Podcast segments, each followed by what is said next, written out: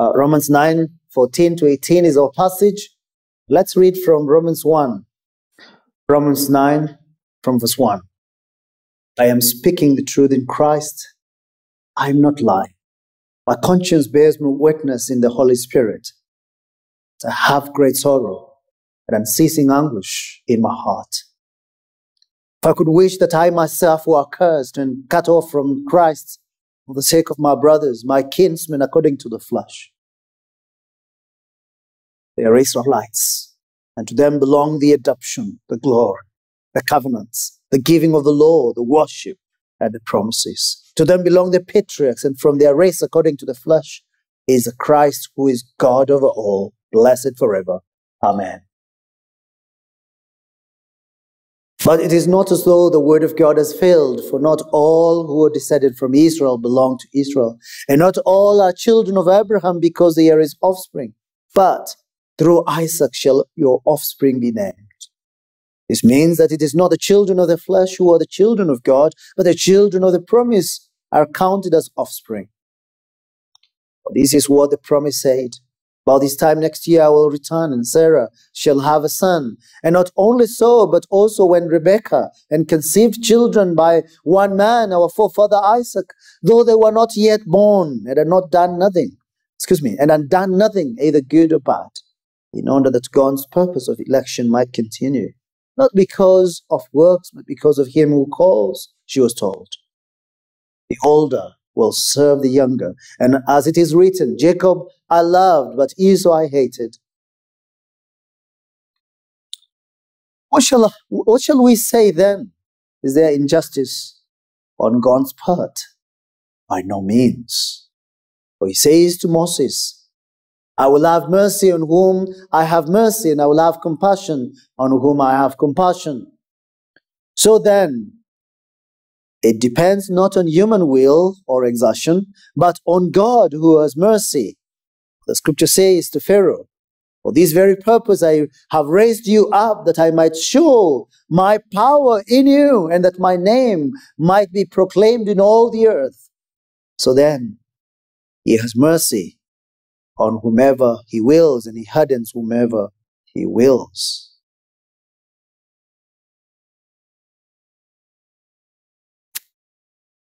Let's turn to the Lord in prayer. Lord, we acknowledge that gr- the grass withers and the flower faints, but your word, O oh God, will stand forever. We ask, Lord, that you may minister to us this morning through the preaching of your word. Let us hear your voice. Let us understand your word let us be transformed by the renewal of our minds as we receive your word this morning. Use it to draw those whom you you chose before the foundation of the world to yourself. Bless our children.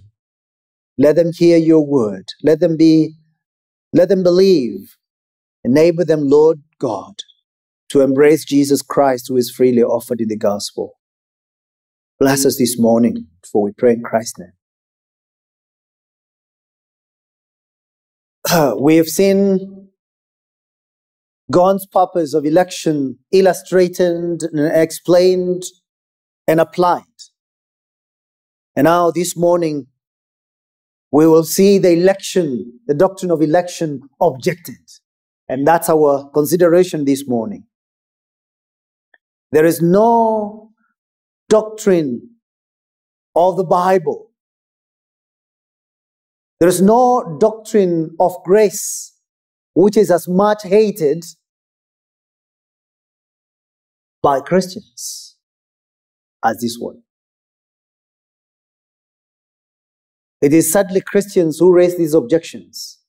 The unbelievers don't really raise these objections. When you hear that God in the eternity past chose a people for himself, what goes on in your mind? Some of you might be tempted to say, unfair. Unfair because They didn't do anything good, and the evil continued in their evil. They couldn't change themselves. And that's our consideration this morning. But that's not the only objection. There are other objections which we will consider again. There in verse 19, which sees God as having made a mistake. Because they say no one can resist his will. Now, there are other objections like the doctrine of election, he does evangelism. It nullifies, they say, human responsibility. We'll deal with all those objections, God giving us time. Let us deal with the first one today. This objection is there is there injustice on God's part?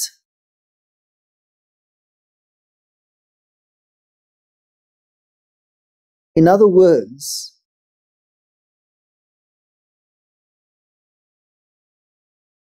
what Paul is doing is that he is a good teacher.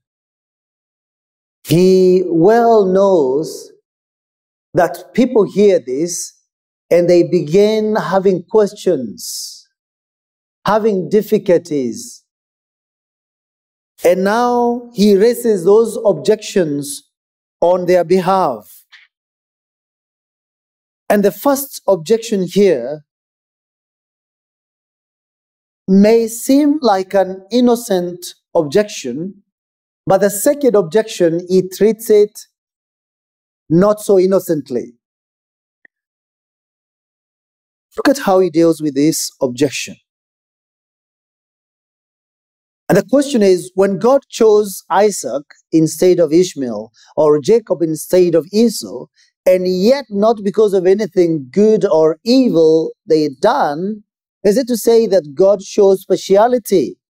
Is God biased? That's a question. Is there injustice on God's part? Verse 14. The response is an emphatic one. By no means. God cannot be unjust. The question is Is there iniquity on God's part?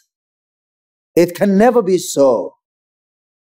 God is just, God is faithful, God is the most holy, God is the most gracious, the Ancient of Days. So then, as we deal with this objection, we see Paul, number one, appealing to the scriptures.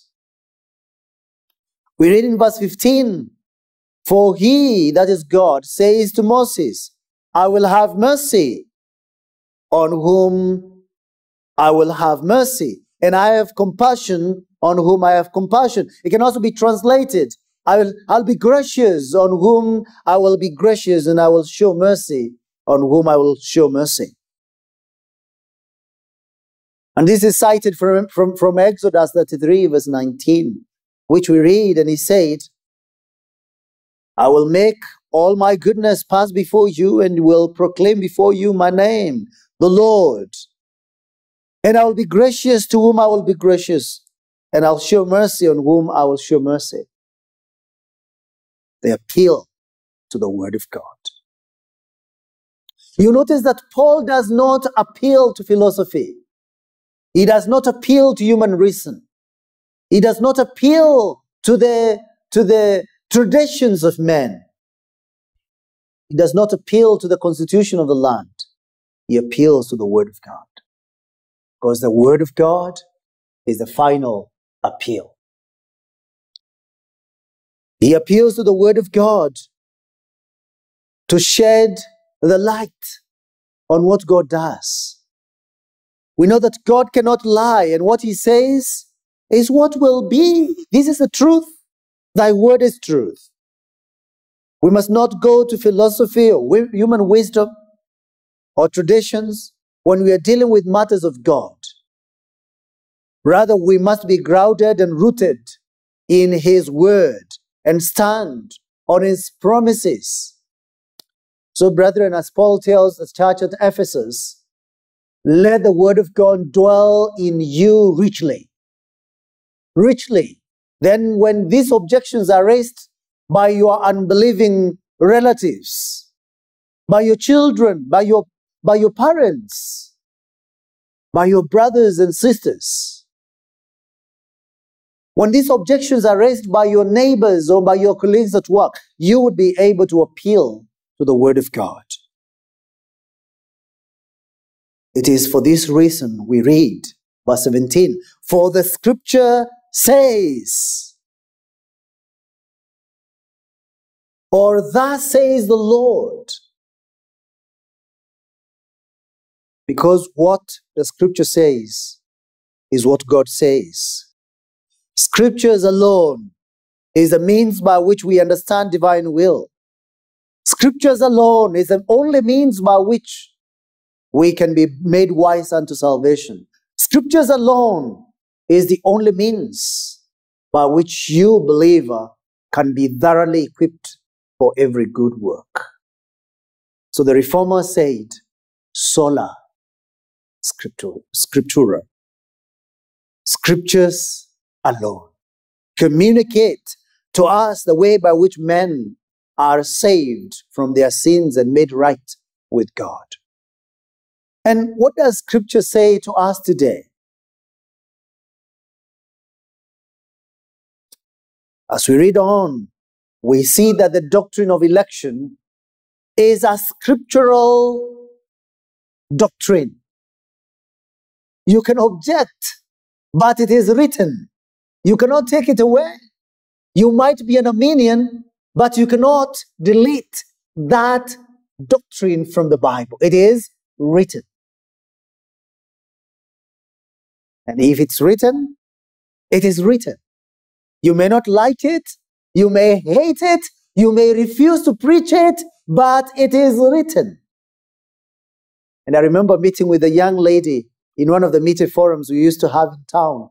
And she said that her father was a pastor. And she raised a question with her own father, who was a pastor, and asked about this doctrine of election. And the father's response was, There are things written that you do not touch. You do not go to those passages to preach through them. And that explains then why they ran away. They all ran away from expository preaching. Very few pastors want to do expository preaching because then they would be confronted by the truth like this.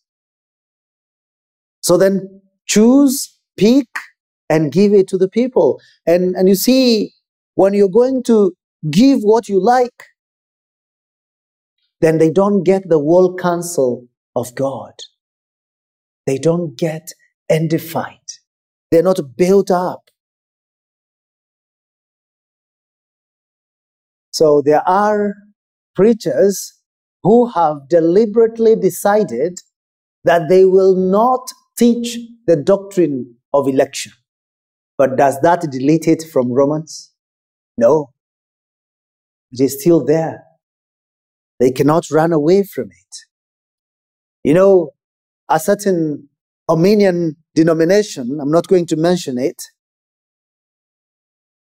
does expository preaching. And it has produced the highest number of reformed believers. Because when you do faithful exposition of scripture, it's going to show you these truths and you have no choice but to believe them if you're a Christian. Secondly, there is an appeal to the grace and mercy of God. The doctrine of election is the best display of God's grace and God's mercy. God is always gracious, God is always merciful, God is always compassionate, God is good. He cannot be otherwise. This is his nature. His goodness is sure. His faithful, his faithfulness is for sure.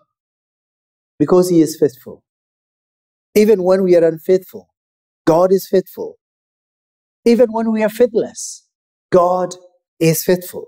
Remember how he revealed himself to Moses there in in Exodus 34, verse 6 through 7, where he passed before Moses and proclaimed, The Lord, the Lord, a God merciful and gracious, slow to anger, and abounding in steadfast love and faithfulness, keeping steadfast love for thousands, forgiving iniquity and transgression and sin, but who will by no means clear the guilty, visiting the iniquity of the fathers and the children, and children's children to the third and the fourth generation of those who hate him.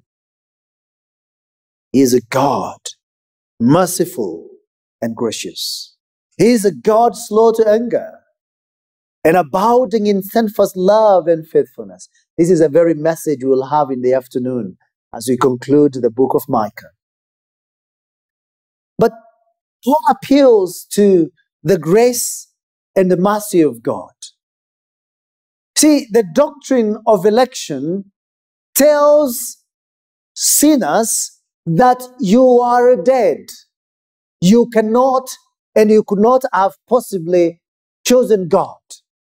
The doctrine of election says, thankfully, God chose you before the foundation of the world. The doctrine of election then displays God's grace and mercy because what had you done to be saved? Did you anything did you do anything to be saved? No. And the doctrine of election tells you that. So the doctrine of election is the foundation of, upon which we stand when we evangelize. When we, when we evangelize, we know that there are God's people who will believe. You know, if I gave you a fishing rod to go and fish from Nairobi River, what are you likely to say to me? Huh? If I gave you a fishing rod, go and fish there you will say, Give me another work to do because you've never had Nairobi River to have fish, right? But if I had a fish pond and I gave you a fishing rod and I told you that there are fish there, then you would be more motivated to go and fish. So the doctrine of election tells us there are many in this city who belong to me. So what should we do? We go on preaching. That's what, that's exactly what Paul was told while he was in Corinth. Paul, don't be discouraged. Keep on preaching, for I have many in this city who belong to me. So the reason why we evangelize is because we know God is merciful and gracious. And we know that, that He has His people that He has chosen. And so we proclaim the gospel to them. And so we know then that the fish in your pod will swallow the bait, which is the preaching of God's word, and they will be they will be brought to the to the to, they will be brought to the to the basket, which is the church. The doctrine of election then encourages evangelism because we know that God is gracious he will surely save. And then there is the appeal to the sovereignty of God. We, we look at this passage, and what is God saying? That He is sovereign. And Paul will say more of that in the next objection. God is sovereign. He's in absolute control of his universe. And he he governs his universe in all wisdom and power. No one can stay his hand. No one can question his wise decrees. His divine prerogatives must be respected and embraced. So then, when God saves this one and not this one, it is his prerogative. When he saves this one at church, praise God. When he saves the other one at home, in family devotions, praise the Lord. when he saves the other one while on the road, like the Ethiopian eunuch in Acts 8, or like Paul, or rather Saul of Tarsus in Acts 9, it is his prerogative. And so, if we were all asked, How did you get saved? Differently. We all were saved differently because this is his prerogative. We don't know how the Spirit moves, convicting men of sin and working faith within. But we know that when He does that and you believe, you are saved by the Lord Jesus Christ. But no one can question God in how He chooses to save. Therefore, the Lord will show grace to those He chooses to show grace. He will have mercy on whom He chooses to show His mercy. He will pour His compassion on those whom He chooses to pour His compassion. Let me say one more thing about God's sovereignty. Who teaches us about justice? Our legal system, isn't it? God. It is God. It is all our laws are governed by God's law. And that's why then when, when the laws of the nation contradict the laws of God, we are to obey God rather than men. The Lord helps us understand, understand what justice is. But we need to understand that there are about three things regarding justice there is justice itself, there is injustice, which is the opposite of justice, but then in God's scheme of things, there is non justice. When God chooses to save a sinner, is it justice or is it injustice or is it non justice?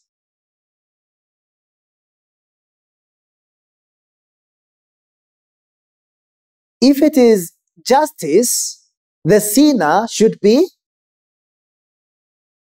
Where should the sinner go if it's justice? To hell. That is justice.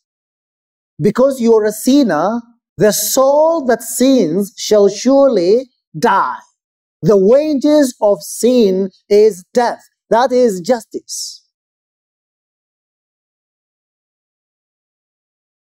Now, injustice is where a righteous person is punished. When you have not committed the crime and the teacher insists that you are the one who spoke in class and you need to be punished. That is injustice because you did not make noise. But what if we were to go back to the justice of God and see who was punished by God? Who was it? If we are going to say there is injustice on God's part, then the injustice was done against the Lord Jesus Christ because he knew no sin. God made him who knew no sin to be sin so that we in him might become the righteousness of God. That is injustice. But it wasn't really injustice because there is another scheme of thing that I am calling non justice, whereby there is mercy. You see, in mercy, it is neither justice nor injustice. It is non justice, which is what the president does when he exercises clemency and pardons people who are in prison. Is it injustice or is it justice? None of the above, isn't it? Now, is it injustice that the president did not say, open all the prison doors, let them out? Is there any injustice if the president didn't do that? Instead, he sent a list, sent a list to committee, Kamiti prison, and sent another list to Kodiaga, and sent another list to Langata, and another list to industrial area, all those prisons. And then he says, one, two, three, four, five, forgiven, go home. But then hundreds or thousands of others are left in prison. Shouldn't, should the president not say, open the prison doors, you don't need any list, go home. Sin no more. If he did that, there would be chaos. I think there might be more demonstrations, I'm afraid. But what the president does is that he will give a list and then they are pardoned. Presidential pardon. That's what God has done. He has a list. And the list is of his elect. He shows them mercy. He shows them grace. And that's what he's done to us. Though justice would have demanded that we be taken to hell, God's mercy prevailed and we were turned from going to hell and we are now going to heaven. Praise his name. So we cannot understand mercy on the scheme of justice and injustice. So when the question is asked, is there injustice on God's part? And Paul says, no, never. It can never be so. It is because we are not operating on the realm of justice, injustice. We are operating on the realm of non justice, where mercy, grace are extended.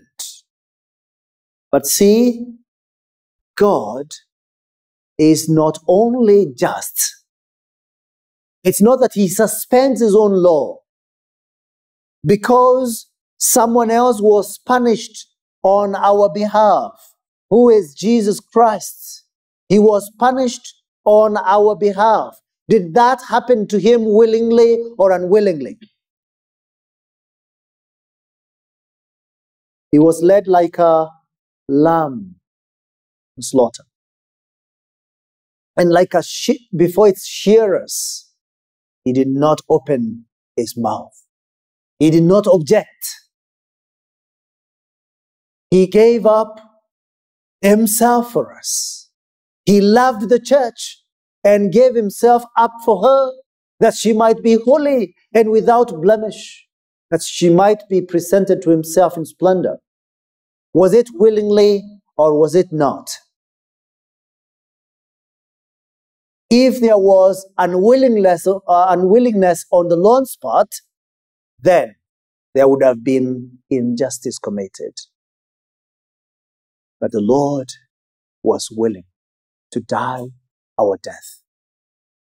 The Lord gave up himself. If he had wanted, he said, he would have called a legion of angels and fought for him and exterminated all the Herods and the Pilates and all those Roman soldiers.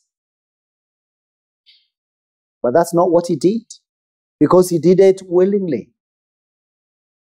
He did it willingly. So there is no injustice committed against the Lord, but there is justice because the Lord died on our behalf. He died our death and he was punished for us. Therefore, God's justice was upheld even in election. So then we ask if God were to be just to Esau, what would he have given him?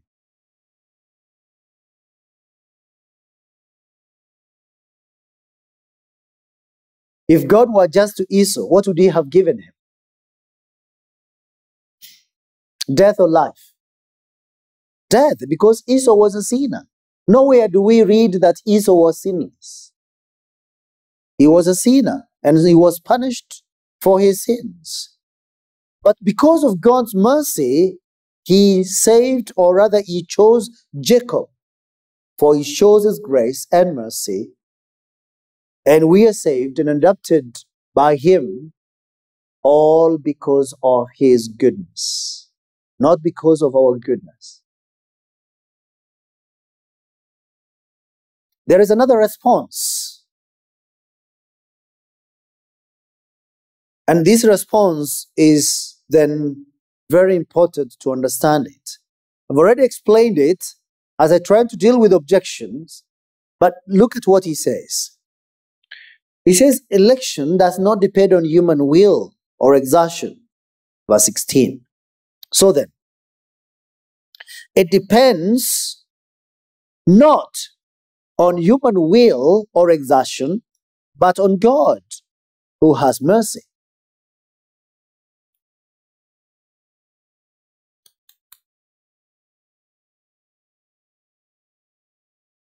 You see, election does not depend on man.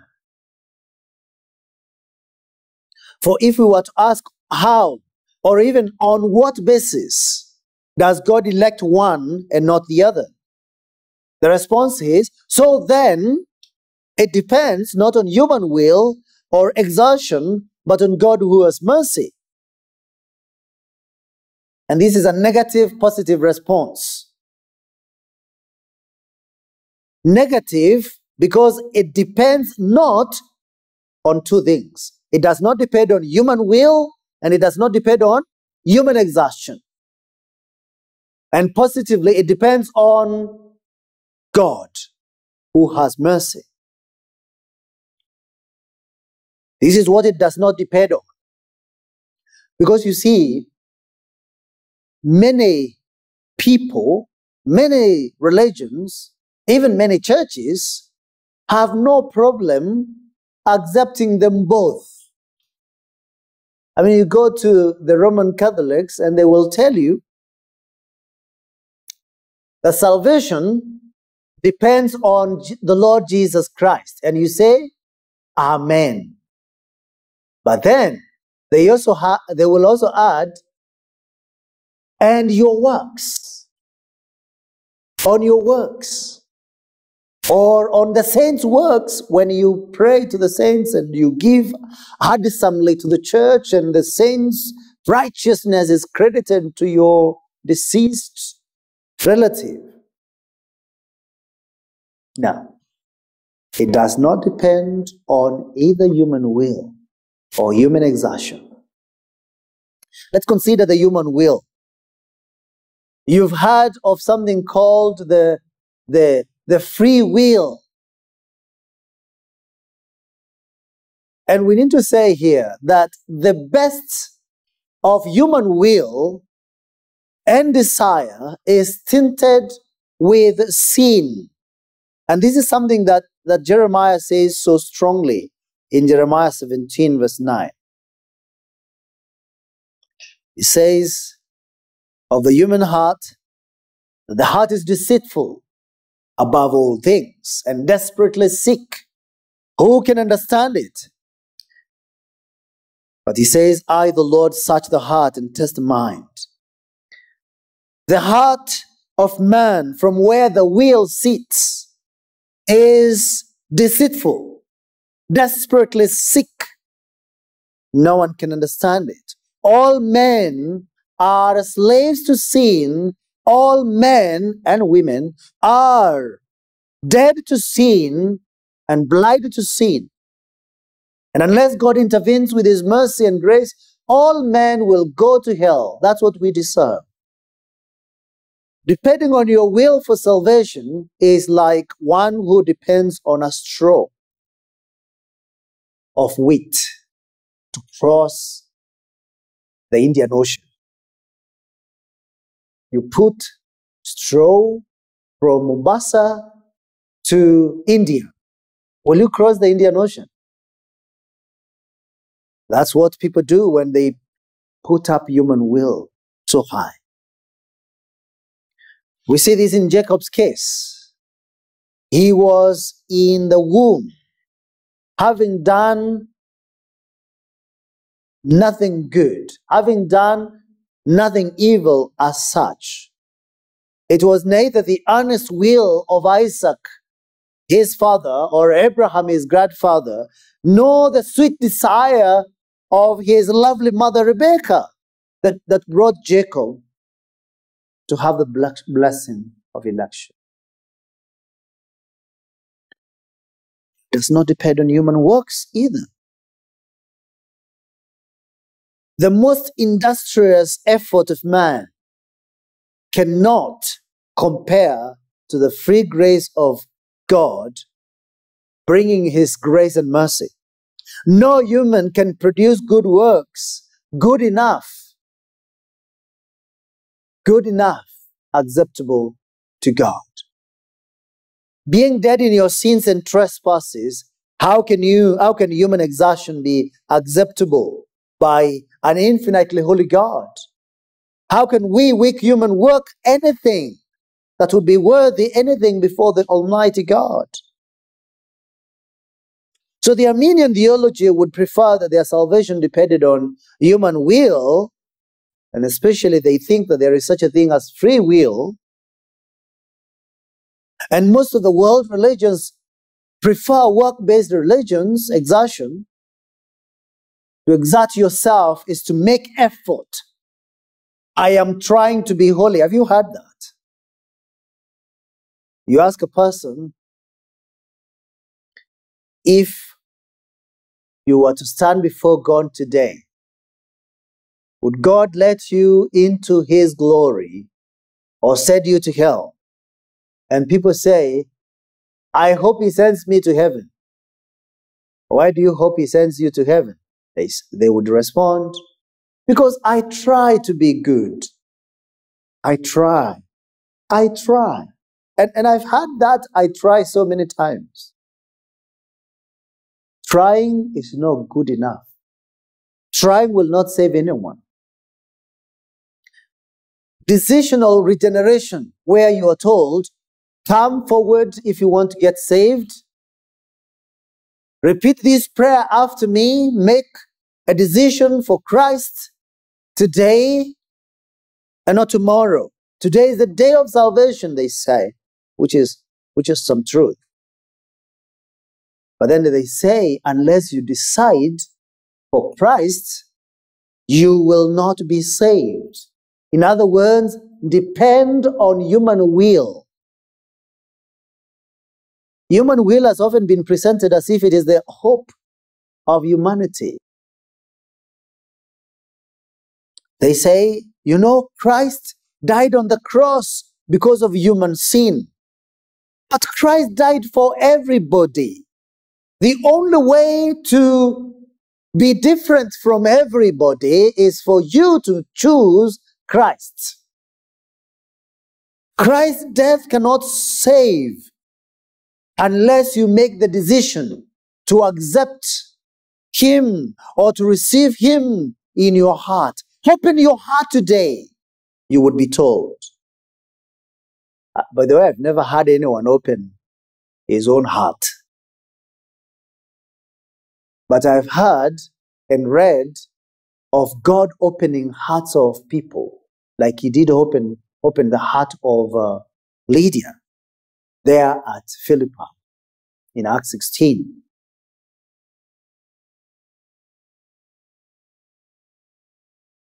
You cannot will when your will is stuck, when your will is dead, when your will is so deceitful, you cannot. A will that is dark and dead and deceitful cannot help you to come to Christ. It's not taught in the scriptures that human will is a contributing factor to anyone's salvation. It is not human will, this passage says. It is not human exertion. For we got the right to become children of God because we were born not of blood, nor of the will of the flesh, nor of the will of man, but of God. So, yes, it depends on will, but not human will, but God's will. Because it depends on God who has mercy. Why did the Lord reveal his mercy and grace to us? I mean, we were unworthy sinners, undeserving sinners, hell bowed sinners. We were Gentiles, strangers from the commonwealth of Israel. We may, has a, uh, we may have as well perished in our sins and rebellion. We're not really will salvation or, or run for it. In fact, we ran away from it. We love darkness and wickedness, but God willed it for us because of His mercy and grace. So we can sing His mercy is more.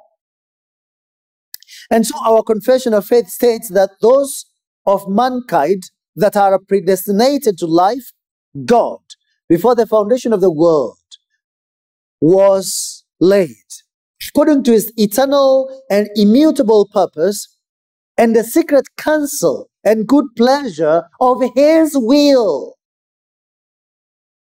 has chosen in Christ unto everlasting glory out of his mere free grace and love without any other thing in the creature as a condition or force moving him thereunto.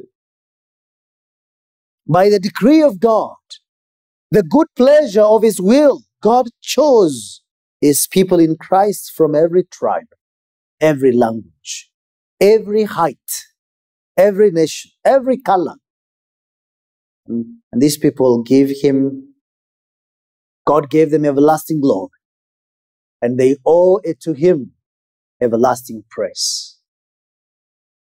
It was not prompted by anything foreseen in the man, it was because of his mere free grace and love. It's the foundation of our, of our understanding of the gospel.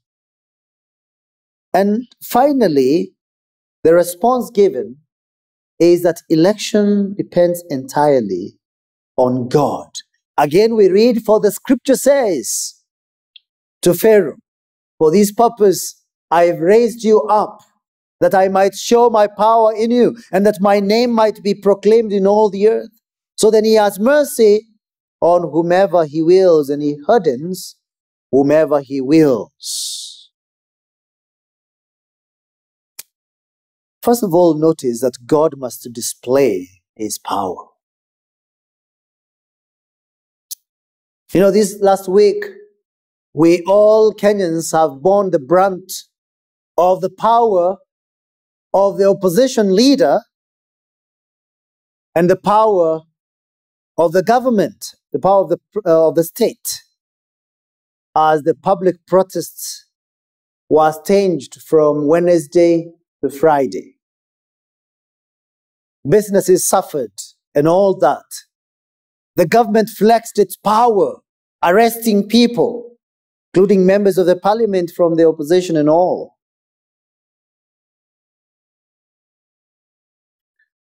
But then there was a will of the people too to protest.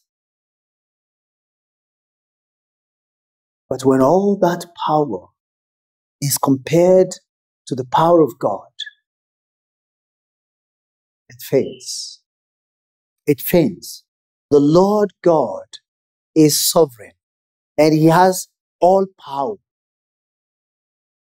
And you know, Clearly, no one's will won the day at the end of the day this last week, isn't it? Things did not go as the government would have wanted, and things did not go as the opposition would have wanted, and things did not go as we would have wanted, isn't it? Would have wished that the price of petrol came to at least 90 shillings, isn't it? And we would have loved to see the cost of unga moving from 200 shillings to 100. But, ne- but then our wills did not prevail. The Lord God is not like that. When He wants His, his will to prevail, it will prevail. You can kick against it, but it will prevail. God raised the powerful Pharaoh. And you can also add, God raised Nebuchadnezzar. And God raised Alexander the Great. And God raised Jomo Kenyatta. And God raised Daniel Toroitich Arap Moi. And God raised Mwai Kibaki. And God raised Uhuru Kenyatta. And God raised William Ruto. Their will cannot prevail above God's will. It is God who raises these political figures for a purpose. He says that it is for this very purpose that he raised Pharaoh. And what was the purpose? So there is no political figure who raises himself up. No one. He might be a tyrant, he might be a benevolent man. All of them are raised by God. There is no authority except from God. God raises them up for a purpose. So, for what purpose did he raise Pharaoh? It is written here. So that he might show his power. Notice that word in Pharaoh.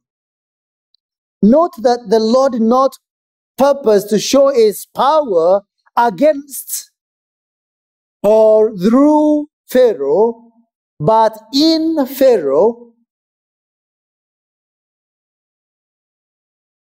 And so, he did not remove wicked Pharaoh. Instead, God let him flourish for a time. And then he drew the cord, and Pharaoh was no more. And a few years later, it can be written, and another Pharaoh rose up who did not know Joseph. Psalm 37, verse 35 to 36 describes a wicked and ruthless man like this.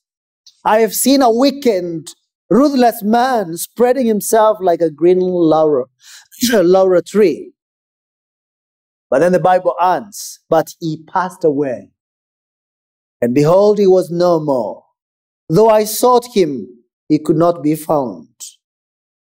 God displayed his power in the deliverance miracles which he performed to redeem the people, the nation of Israel, from the Egyptian bondage. His power was displayed in Pharaoh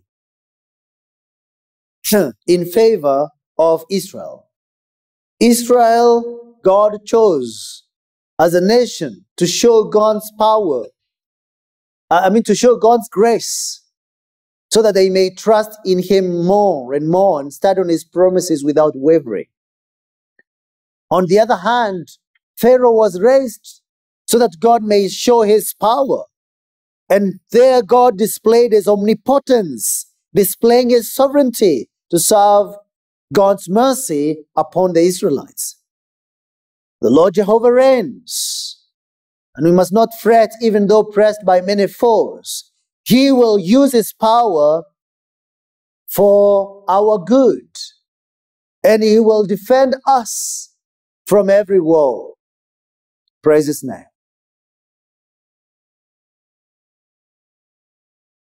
So Pharaoh was raised. Pharaoh was raised, and God's power is displayed. But then you also notice that when God when God raises a, a civil leader, the civil leader has his own manifesto. He has his own constitution. He has his own will. He does what he wants. And so over and over again, we read when those when those uh, plagues were coming in Egypt. You read through that, and this is what you notice. Sometimes you read that that uh, Pharaoh hardened his heart. Let me show you that very quickly. If you go to the plagues in Exodus from uh, Exodus 7, Exodus 7, verse 3. This is what the Bible says But I will harden Pharaoh's heart. And though I multiply my signs and wonders in the land of Egypt, Pharaoh will not listen to you. Then I will lay my hand on Egypt and bring my hosts, my people, the children of Israel, out of the land of Egypt by great acts of judgment. The Egyptians shall know that I am Yahweh when I stretch out my hand against Egypt and bring out the people of Israel from among them. Then Moses went to Pharaoh. And the Bible says in verse 13 of Exodus 7 Still Pharaoh's heart was hardened, and he would not listen to them as the Lord had said. Verse 14 Then the Lord said to Moses, Pharaoh's heart is hardened. He refuses to let the people go. Chapter 8, chapter 7, verse 22. So Pharaoh's heart remained hardened and did not even take uh, and did not take even his, these to heart. Chapter 8, verse 15. But when Pharaoh, Pharaoh saw that there was a respite, he hardened his heart and would not listen to them as the Lord and said. But then look at verse 19. Then the magician said to Pharaoh, This is the finger of God, his own magicians. But Pharaoh's heart, the Bible says, was hardened, and he would not listen to them as the Lord and said. Verse 32. But Pharaoh hardened his heart this time also, and did not let them let the people go. Look at chapter 9, verse 7. And Pharaoh sent, and behold, not one of the livestock of Israel was, excuse me, and Pharaoh sent, and behold, not one of the livestock of Israel was dead, but all his livestock were dead. But the heart of Pharaoh was hardened, and did not let the people go. Verse 12 But the Lord hardened the heart of Pharaoh did not listen to them as the Lord had spoken to Moses. Verse 16, but for this purpose I've raised you up to show you my power so that my name may be proclaimed in all the earth. The Lord says. Then at some point, Pharaoh says, I have sinned, O Lord. I have sinned, the Lord is in the right, and I and my people are in the wrong. Verse 27. He even says that the earth is alone. But then verse 34, but when Pharaoh saw that the rain and the hail and the thunder had ceased, he sinned yet again and hardened his heart, he and his servants. So the heart of Pharaoh was hardened and he did not let the people of Israel go as the Lord had spoken through Moses. Chapter 10 Verse 1. Then the Lord said to Moses, Go to go into Pharaoh, for I have hardened his heart and the heart of his servant. Verse 20, chapter 10. But the Lord hardened Pharaoh's heart and did not let the people of Israel go. Chapter 10, verse 27. But the Lord hardened, the, uh, hardened Pharaoh's heart and he would not let the, them go. Chapter 11, verse 9. Then the Lord said to Moses, Pharaoh will not listen to you that my wonders may be multiplied in the land of Egypt. And so, verse 10, the Lord hardened Pharaoh's heart. And I can go on and on. And it is Pharaoh hardened his heart, the Lord hardened his heart. So, what do we conclude? Who hardened who hardened Pharaoh's heart? The Lord. Who hardened Pharaoh's heart? Pharaoh. That's how it goes. Pharaoh handed his heart, and the Lord handed Pharaoh's heart. Both were happening. I mean, we've read of both, haven't we? I'm sure you would have preferred it to go one way or the other.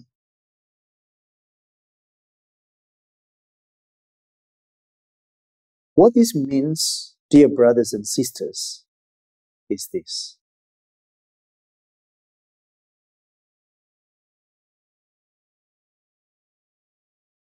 When you are set on your ways, when you are set on your own ways, the Lord can abandon you to your own ways because that's what you like. The Lord can let you flourish and prosper in your own ways. Is that what you want?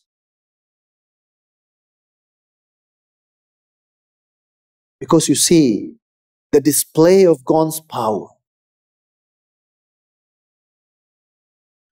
We see God not giving Pharaoh mercy.